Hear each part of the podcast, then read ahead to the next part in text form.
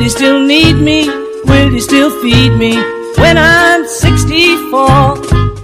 Welcome to Senior Living Connecticut, a show that explores solutions for Connecticut's families and adults striving for the best in senior living. I'm Bill Corbett, manager at Evergreen Crossings Independent Senior Living and author of the book The 2.0 Entrepreneur. We're sitting down with industry area subject matter experts in this show to find out what they've learned along the way and get them to share it with us to help families in the Connecticut area.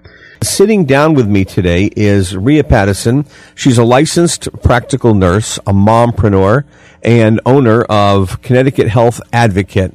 I've asked her to come on the show to talk about a couple of topics. And if you were listening before the break, uh, you heard us talking about once a senior is faced with uh, with some possibly long term uh, hospitalization or treatment, it can be it can be crazy for them. Can, they're not, not sure where to turn. And what we learned is that patient advocates are the type of person that can help kind of focus them in what to do next.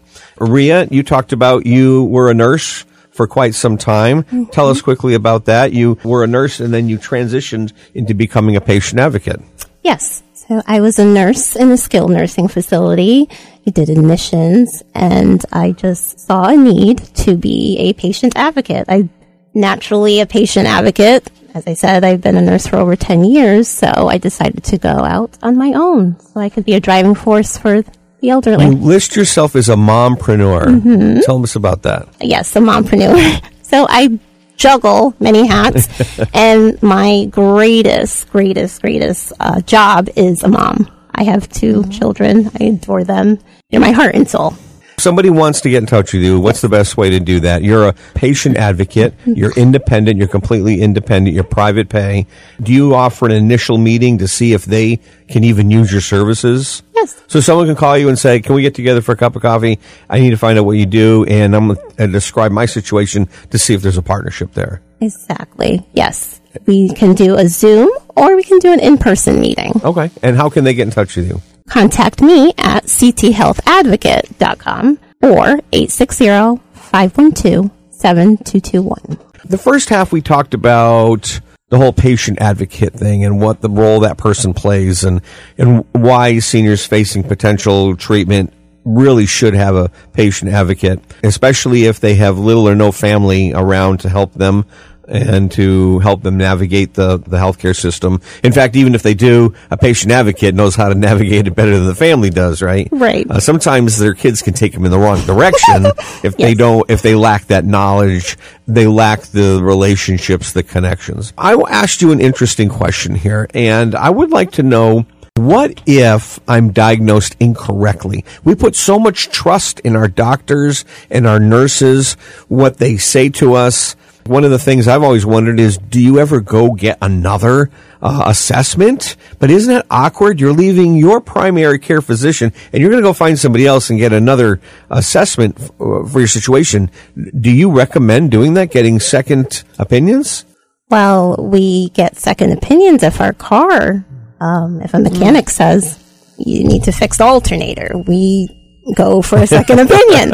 This is your health. I advise anyone and everyone to get a second opinion. How do you do that though? If you have a primary care physician supposed to be your gatekeeper, how do you get a second opinion? Like, how do you do that? I'm not even sure. Transparency is best. So I would talk to your PCP, your primary care physician, and tell him or her, I would like a second opinion. Who do you recommend? So they would provide the person. They can always provide the person, yes. All right. Yes. That doesn't create awkward situations if you're asking your PCP for someone else to, to diagnose or, or to take a look at your situation? Primary care physicians often make referrals to specialists. So oh, if you need a cardiologist, your primary care can refer you to that. Or you can reach out to a patient advocate who can give you options. Okay. Mm-hmm. All right. So the question I wanted to ask is what if I'm misdiagnosed? Mm-hmm. What if we are? What if we discover that we are? You brought a guest with you today uh, for the show. Lynn Alberti has joined us. Lynn, nice to meet you. Thank you. Nice to meet you too. You actually had that happen to you. Oh, yes. All right. I'm very interested to hear what happened and what you did about it. So let's hear your story. Well, it was back in uh, September of 2013, and I woke up one morning and my stomach was swollen. I had no idea what was going on. I had been seeing a cardiologist at the time because a year before I was diagnosed with AFib, atrial fibrillation, which is an irregular heartbeat, and I had some high blood pressure. I called my cardiologist and they brought me in and he did some tests on me and uh, I went back in to get the results of the test and he told me that I had cirrhosis of the liver.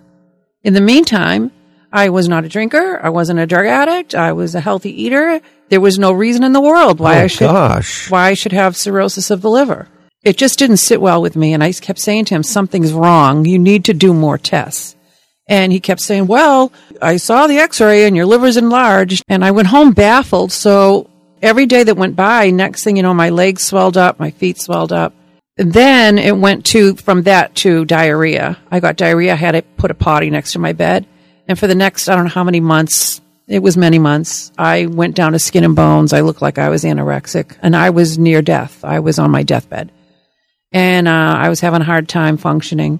I fought this cirrhosis thing for so long and I finally felt like I was so weak and I knew I was going to be dead soon. So I just gave in and I went back to the doctor and I said, well, if that's what you're telling me I have, can you send me down to MUSC, Charleston, South Carolina? Because I was living in Myrtle Beach at the time. South Carolina. I said, can you send me down there for a liver transplant? Because they're world renowned for liver transplants. So he did. He sent me down there and they did some tests on me.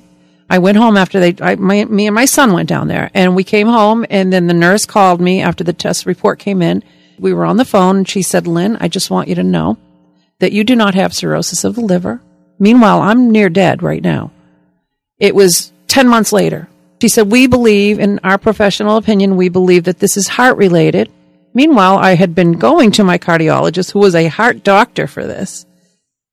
And we want you to call him immediately. We're going to send the report over. I'm going to contact, tell them, tell them to bring you in tomorrow and do more tests. That's exactly what happened. They, I called him. He brought me back in. I was in the hospital all day. They knocked me out two times. The next day he called me and said I had two main valves in my heart, my tricuspid valve and my mitral valve that was leaking blood massively through my body. And that's what was going on. And the diarrhea was the blood being filtered through my body. And it was coming out that, cause after I started having diarrhea, that's when the swelling started going down. It was horrible. It was just the worst thing. So this first happened in September. I got sick of 2013. I ended up um, like a month later having open heart surgery. It was um, August of 2014 that I had my first open first open heart surgery. By the way, okay, I've had two. So it was almost a year later. So in that whole year, I had dwindled down to skin and bones. I almost died during the operation. My recovery was real tough when I got home. It affected my body like you would not believe in more ways than one. Then I ended up moving back up north for insurance reasons. I ended up moving back up here to Connecticut because I had been living down in Myrtle Beach for 14 years. And so I moved back up here and it was only three years later in uh, 2017, uh, I had a new cardiologist and he did an echocardiogram on me because I had been feeling really bad. I got real sick for a while, for a long time. And he told me that my valve replacement that they did was disintegrating. I had to go in and have another open heart surgery, my second one. And I found out that the valve that the doctor, the surgeon down south put in me was the wrong valve because I was only 58 years old Oh at the time. gosh. And the valve that they should have put in me was the mechanical valve, but they put the bio valve in me.